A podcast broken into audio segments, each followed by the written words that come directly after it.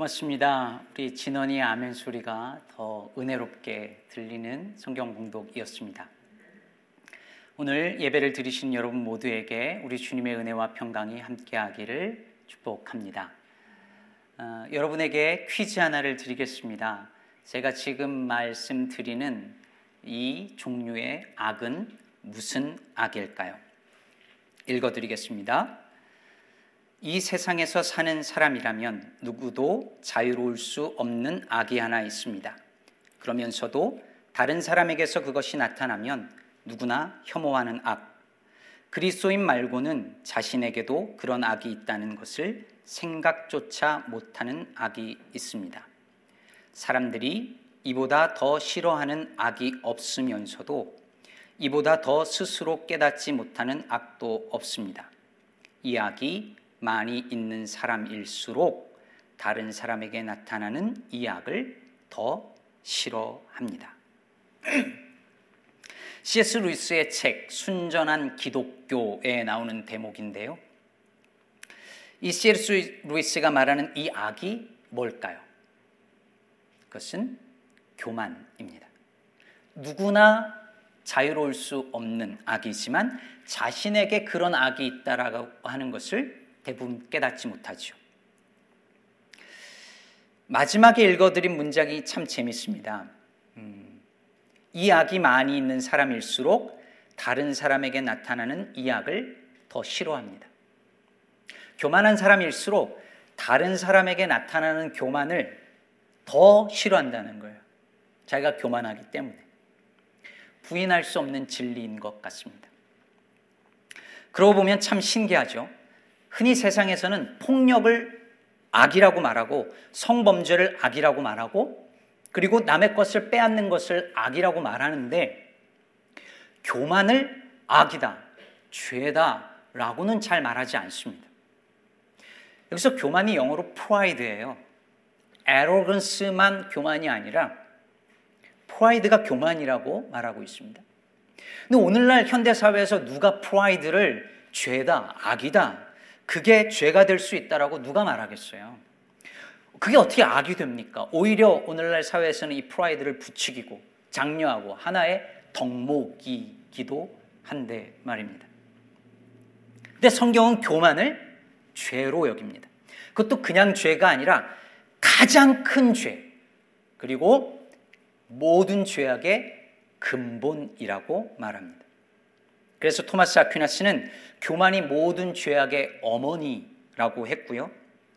C.S. 루이스는 아까 언급한 책에서 뭐라고 했냐면 다른 악들은 이 교만의 악에 비하면 세 발의 피에 불과하고 다른 악들은 악들은 사탄이 우리의 동물적인 본능을 이용해서 생기지만 교만은 지옥에서 곧장 온다라고 말하기도 했습니다. 이건 사실 성경을 믿는 그리스도인이 아니면 이해하기 어려운 말들이죠.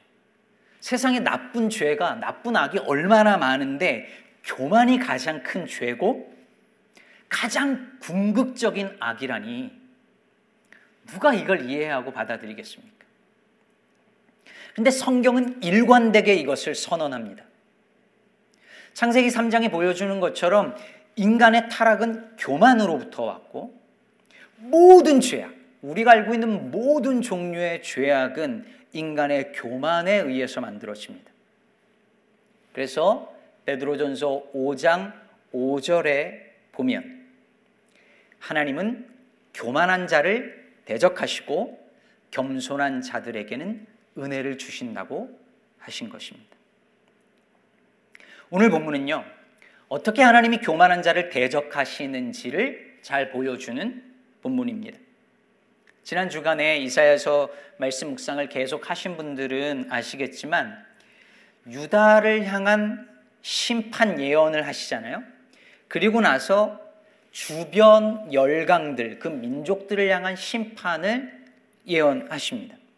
오늘 본문은 그 열강 중에서, 그 민족들 중에서 가장 강대국이었던 바벨론에 대한 심판 선언이에요. 3절을 보면 이렇게 말씀하시죠. 여호와께서 너를 슬픔과 곤고와 및 내가 수고하는 고역에서 놓으시고 안식을 주시는 날에 즉, 이 날은 언제냐면 하나님께서 바벨론과 바벨론 왕을 치셔서 유다 백성들을 그들의 압제로부터 해방시키는 그날입니다. 그런데 그날에 뭘 하냐면 4절에 보니까 너는 바벨론 왕에 대하여 이 노래를 지어 부르라고 말합니다. 그러니까 심판받아서 멸망하는 그 바벨론과 바벨론 왕에 대한 일종의 풍자의 노래를 지어 부르라는 거죠. 그러니까 4절 후반부 이후는 그 풍자시의 내용이 됩니다. 바벨론에 의해서 압제당했 던 모든 민족들, 모든 사람들, 심지어 향나무와 레바논, 백향목까지 기뻐하며 노래하는 거예요. 그런데 이 풍자시의 가장 흥미로운 부분이 어디냐면 9절 이하입니다. 9절에 보면 아래의 스올이 너로 말미암아 소동하여 네가 오는 것을 영접하되 이렇게 말하죠. 여기서 스올은요. 고대 유대인들이 사람이 죽으면 가는 곳이라고 믿었던 곳. 거기가 스올이에요. 보통 이 스올을 지옥이랑 같은 것으로 생각하지만 꼭 그렇지는 않아요. 무덤이랑 동의어로 여겨지기도 하는 것이 구약의 스올입니다. 그런데 바벨론 왕이 하나님 심판받아서 그 스올로 떨어지니까 그곳에 있었던 그러니까 이미 죽었던 다른 나라 왕들이 막 소동을 일으키면서 떠들썩한 거예요. 물론 시적인 상상력이죠. 이 왕들이 뭐라고 하냐면 10절에 보니까 그들은 다 내게 말하여 이르기를 너도 우리같이 연약하게 되었느냐? 너도 우리같이 되었느냐? 하리로다. 어떻게 네가 여기까지 우리처럼 여기에 왔느냐? 너도 별 수 없구나 하면서 조롱하는 거죠. 여러분, 너도 우리같이 되었구나. 이 말에 나는 아니요. 라고 할 사람이 누가 있겠습니까? 우리 다 무덤으로 가는 인생이죠. 흙에서 와서 흙으로. 흙에서 와서 흙으로 가는데 어느 누구도 예외가 없습니다. 하루를 살았다는 건 그만큼 죽음에 가까워졌다는, 무덤에 가까워졌다는, 다시 흙으로 돌아가는 그날에 가까워졌다는 의미입니다. 어느 한 사람의 예외도 없이 세상의 모든 사람들이 다 그것을 향해서 가, 가게 되어 있습니다. 문제는 누구나 가는 길인데 거기까지 어떻게 가느냐. 그게 문제입니다. 오늘 본문 11절에 보면 내 영화가 수올에 떨어졌으며 이렇게 말하죠.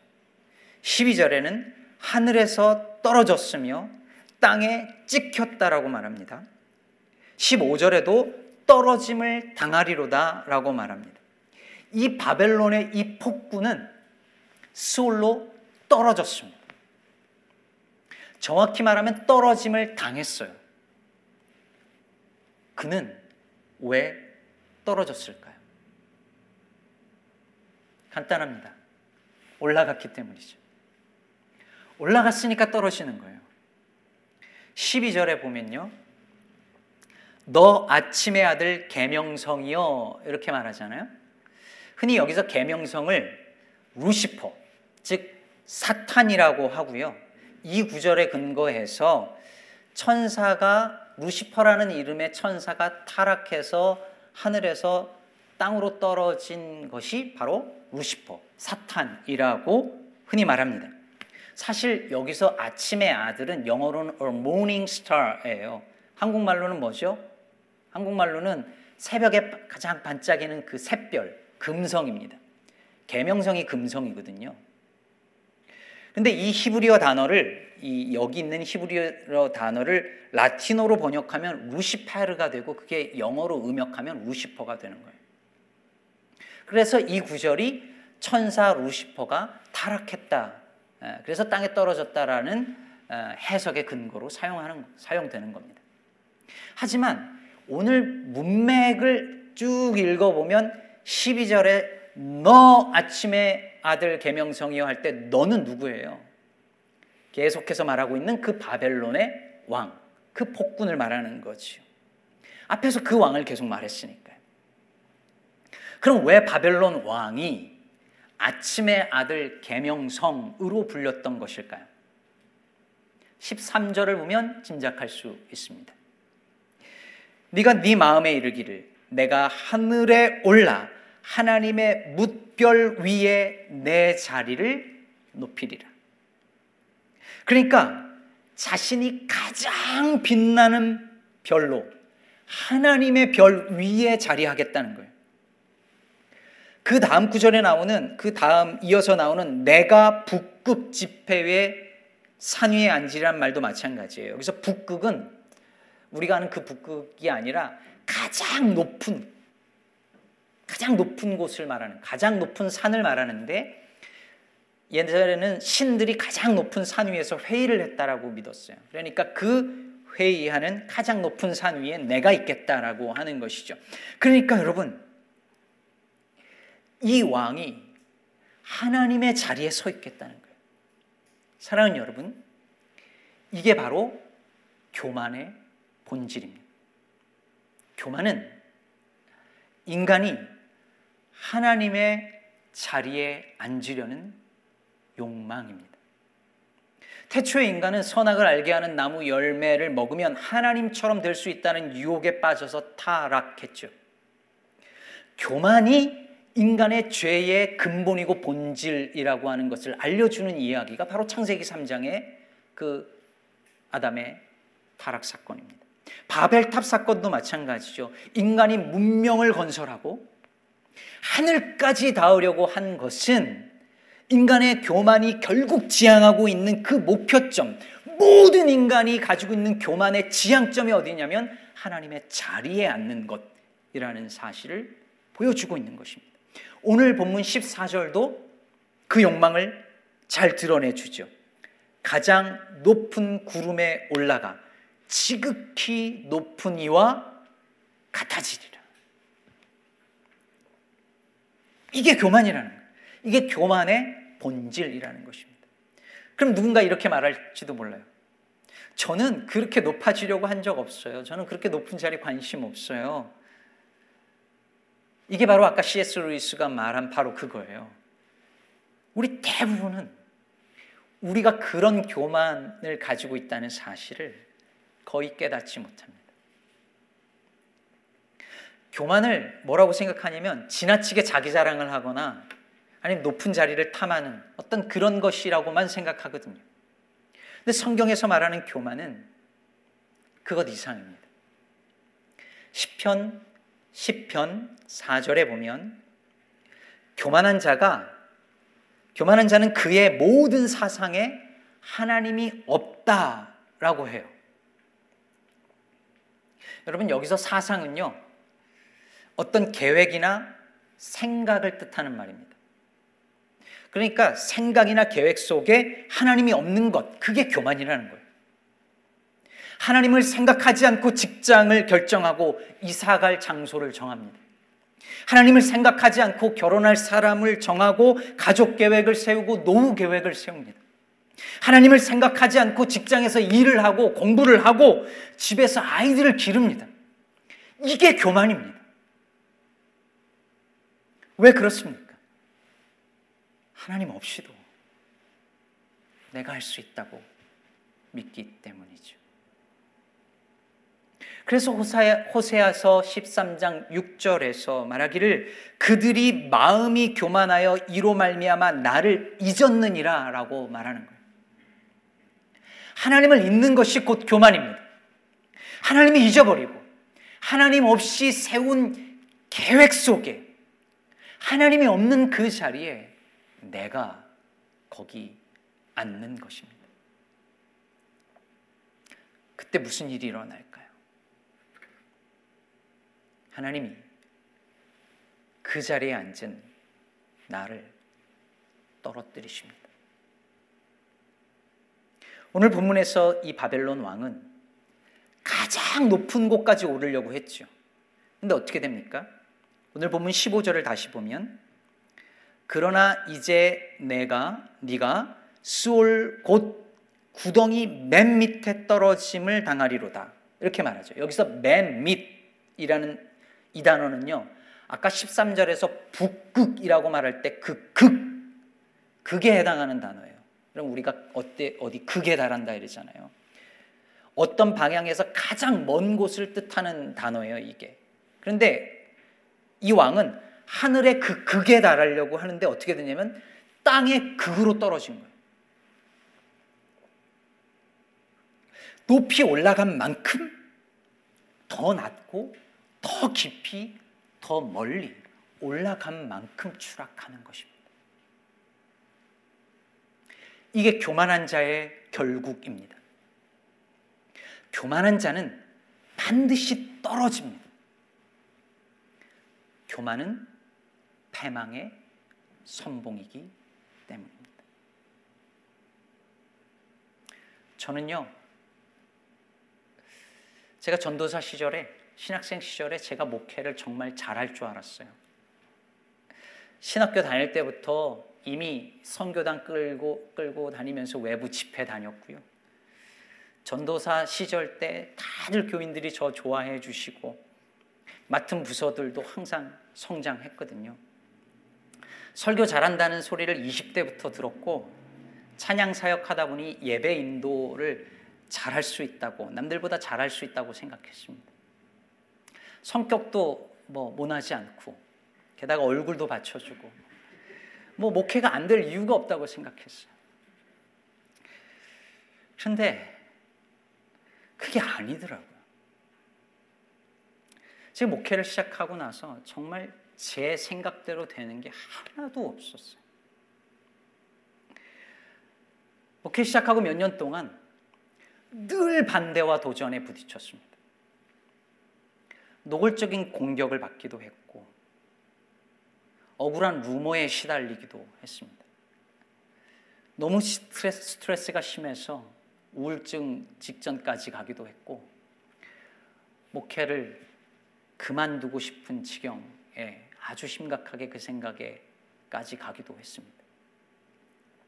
그 과정을 겪으면서 제가 깨달은 것은 하나님은 절대로 교만한 자를 쓰지 않는다는 거예요. 하나님은 교만한 자를 낮추고 또 낮추셔야만 쓰세요. 그리고 제가 또 하나 깨달은 것은 교만하여 떨어짐을 당하지 않기 위해서는 스스로 내려가야 한다는 깨달음이었습니다. 이미 내려간 자는 떨어지지 않으니까요. 이미 납작, 납작 엎드린 자는 다시 넘어지지 않는 법이니까요. 그러면 어떻게 사는 게 잘 사는 인생일까요? 누가 잘 사는 사람일까요? 그가 잘 살았는지 아닌지는요, 여러분, 그 사람의 퇴장하는 모습을 보면 알 수 있잖아요. 수많은 정치인들, 목회자들 보세요. 그렇게 칭송을 받다가 한순간에 추락합니다. 여러분, 잘 내려가는 사람이 잘 사는 사람입니다. 이건 한 개인만 그런 것이 아니라 한 공동체도 한 사회도 아니 이 세계가 마찬가지입니다. 코로나 사태가 벌어지고 얼마 후에 조천호 전 국립기상과학원장의 인터뷰를 보게 되었어요. 이분의 인터뷰를 듣는데 가슴이 이렇게 벌렁벌렁 하더라고요. 이분 말씀에 의하면 코로나19 사태는 결국 지나갈 거라는 거예요. 인류 역사상 전염병들이 언제나 그랬듯이 결국 지나간다는 거예요. 그러나 기후 위기는 그렇지 않다는 거예요. 여러분 온실가스가 배출되면 그 안에 있는 이산화탄소는 수백 년간 공기에 남아 공기 중에 남아 있다잖아요. 끊임없이 누적되고 강도가 세집니다. 그러면 어떤 문제를 일으키냐면 지역적 문제가 아니라 온 세계의 문제를 일으켜요. 어떻게 되냐면 결국 지구 조절 시스템 자체가 붕괴된다는 거예요. 우리 삶과 관련된 모든 기반들과 체계가 다, 다 무너진다는 거예요. 여러분, 지난 100년간 지구의 온도가 1도 상승했대요. 여러분, 이거 우리가 느낄 수 있죠. 올해 곤충들하고 벌레들이 많아져서 난리인데 왜 이렇게 돼요? 온도가 올라가니까 겨울에도 유충이 알을 낳는 거예요. 그러니 온갖 곤충들, 모기들 계속 나오는 거지요. 그러니 전염병 생기고 메뚜기 메뚜기 때가 한번 지나가면 수백만 명이 먹을 수 있는 식량이 하루에 없어지잖아요. 식량 식량난을 겪게 될 것이 지금 이렇게 와 있는 거예요. 여러분 그런데도 사람들이 잘 몰라요. 매일 그게 피부로 와닿지 않으니까. 근데 여기서 0.5도만 더 지구 온도가 올라가면요.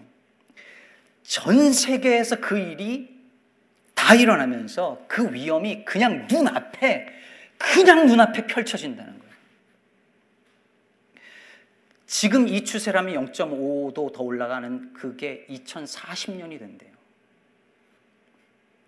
20년밖에 안 남았어요.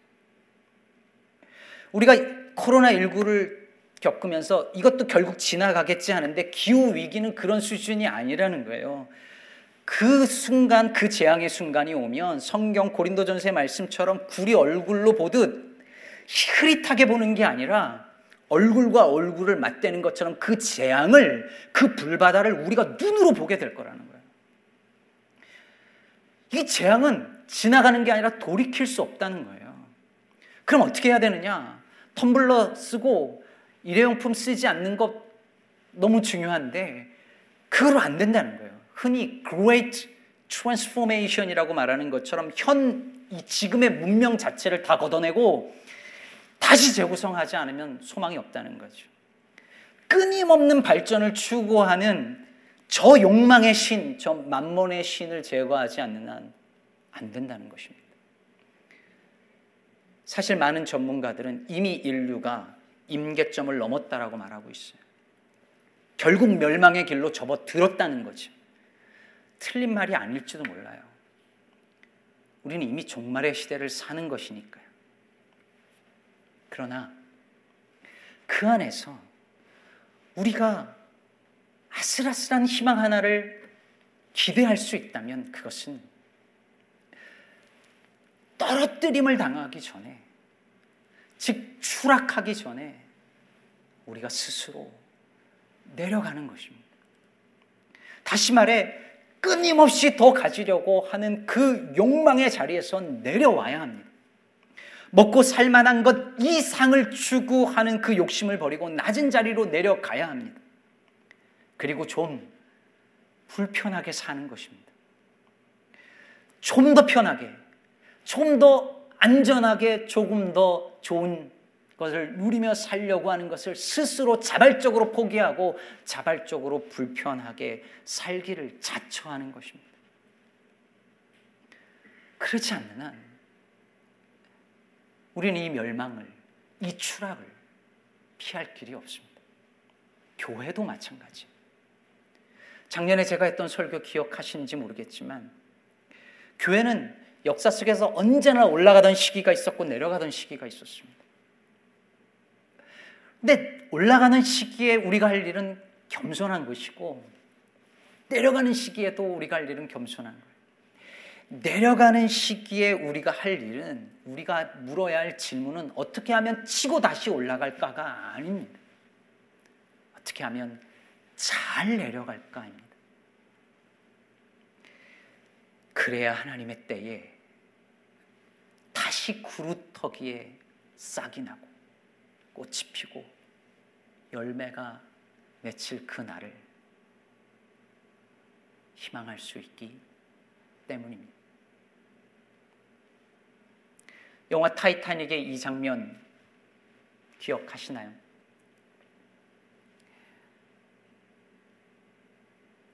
타이타닉호가 침몰하던 그 순간에 거기 있던 연주자들이 모두가 살려고 아둥바둥 소리를 지르고 비명소리가 들리는 그 와중에 연주를 하죠.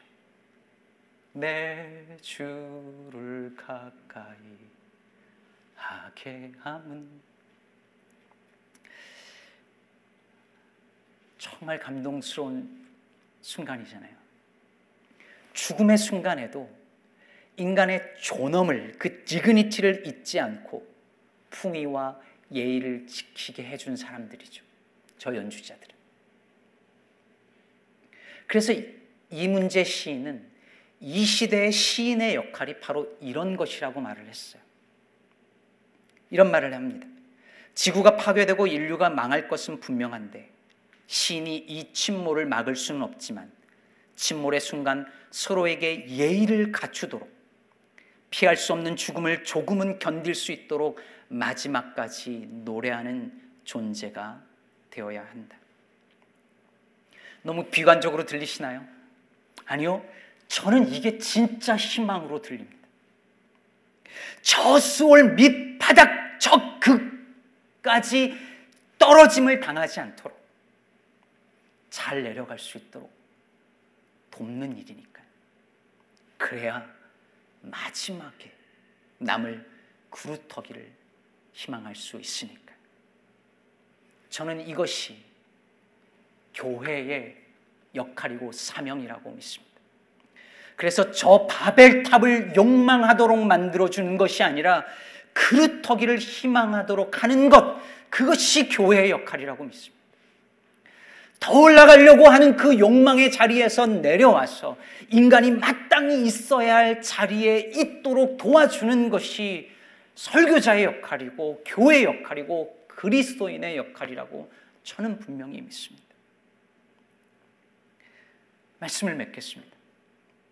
사랑하는 여러분, 그리스도인의 인생에 있어서 잘 내려간다는 건 어떤 걸 의미할까요? 저는 그것이 그리스도께 더 가까이 가는 것이라고 믿습니다. 교만이 주님을 잊어버리는 것이라면 겸손은 그분을 기억하는 것입니다. 내 생각과 내 계획 속에 주님을 모셔드리는 것이 겸손입니다. 그럴 때에야 우리는 이 사회에 주님이 가셨던 그 낮은 자리까지 주님과 함께 내려갈 수 있는 것입니다. 산악인 엄홍길 씨를 아실 거예요. 아시아 최초로 인류 역사상 여덟 번째로 히말라야 8,000m급 14좌에 완등한 분이죠. 이분이 목숨을 걸고 산을 오르는데 이분이 이런 말을 했습니다. 오르는 것에 대해서 정복이라는 표현을 쓰지 말아야 한다는 거예요. 산이 잠시 정상을 빌려주는 것일 뿐, 사람이 어떻게 자연을 정복할 수 있냐는 말이죠. 자신이 산에 올라간 것도 산이 자신을 받아 주었기 때문이라고 말합니다. 여러분, 이걸 모르는 산악인은 추락할 수밖에 없죠. 사랑하는 여러분, 우리가 이렇게 사는 것도, 우리가 구원받은 것도, 우리가 이만큼이라도 사는 것은 주께서 우리를 받아주셨기 때문입니다. 그 하늘의 자리를 내어주셨기 때문입니다. 그걸 기억하는 한 우리는 떨어뜨림을 당하지 않을 것입니다. 그 한없는 은혜를 언제나 내 생각과 계획 속에 채우고 살기 때문입니다. 부디 그 은혜를 기억하고 있어야 할 자리에 머물러서 매일 내려오는 연습을 하며 매일 주님께 더 가까이 나아가는 저와 여러분 되시기를 우리 주 예수 그리스도의 이름으로 축복합니다.